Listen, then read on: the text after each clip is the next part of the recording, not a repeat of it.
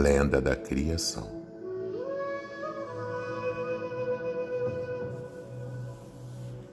Oxalá, o grande orixá, ou o rei do pano branco, foi o primeiro a ser criado por Olorum, o Deus Supremo. Tinha um caráter bastante obstinado e independente.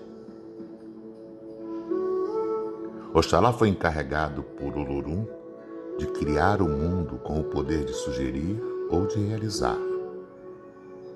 Para cumprir sua missão antes da partida, Olorum entregou-lhe o saco da criação.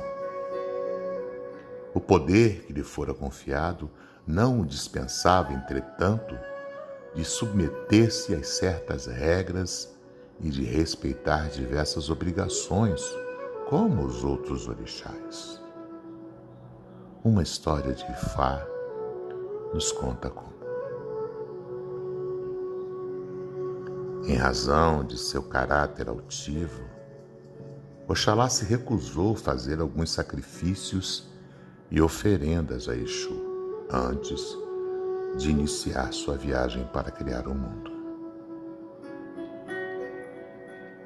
Oxalá pôs-se a caminho apoiado num grande cajado de estanho. Seu opá o soró ou pachorô, cajado para fazer cerimônias.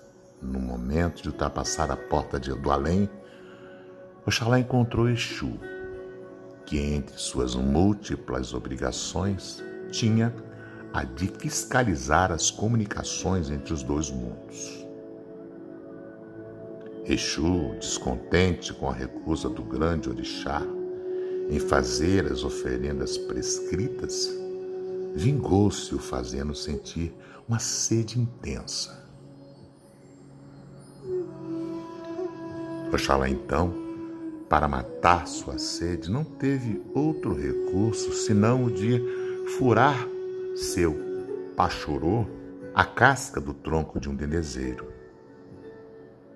Um líquido então refrescante dele escorreu. Era o vinho de palma. Oxalá bebeu abundantemente. Ficou bêbado e não sabia mais onde estava e caiu adormecido. Foi então que veio o Dodua, criado por Lororum depois de Oxalá, e o maior rival deste, vendo o grande orixá adormecido, roubou-lhe o saco da criação. O Dudu, então, dirigiu-se à presença de Lorum para lhe mostrar o seu achado e lhe contar em que estado se encontrava Oxalá. O Lorum exclamou: se ele está nesse estado, vá você, Ododua, vá criar o mundo. Assim então, Ododua saiu do além e encontrou diante de uma extensão ilimitada muita água. Deixou cair a substância marrom contida no saco da criação. Era a terra. Formou-se então um montículo que ultrapassou a superfície das águas. Aí ele colocou uma galinha, cujos pés tinham cinco garras. Esta começou a arranhar e a espalhar a terra sobre a superfície das águas. Onde se escava, cobria as águas e a terra ia se alargando cada vez mais. O que em Yorubá se diz Ilê em fé expressão que deu origem ao nome da cidade de Ilê e Fé. O Dodua se estabeleceu, seguido pelos outros orixás e tornou-se assim o rei da terra.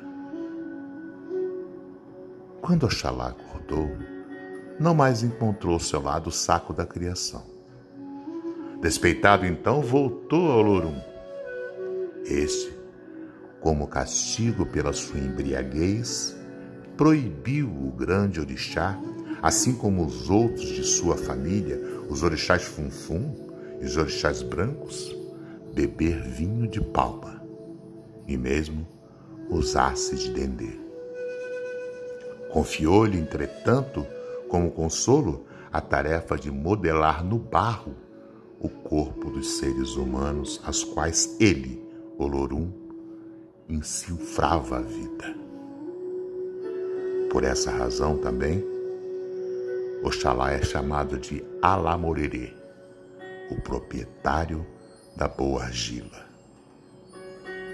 Pôs-se então a modelar o corpo dos homens, mas não levava muito a sério a proibição de beber vinho de palma. E nos dias em que se excedia, os homens saíam de suas mãos contrafeitas, deformadas, capengas, corcundas. Alguns retirados do forno antes da hora, saíam mal cozidos e suas cores tornavam-se tristemente pálidas. Eram os albinos. Todas as pessoas que entram nessas tristes categorias são-lhe consagradas e tornam-se adoradoras de Oxalá. No livro Umbanda para Iniciantes, por Osmar Barbosa, com amor.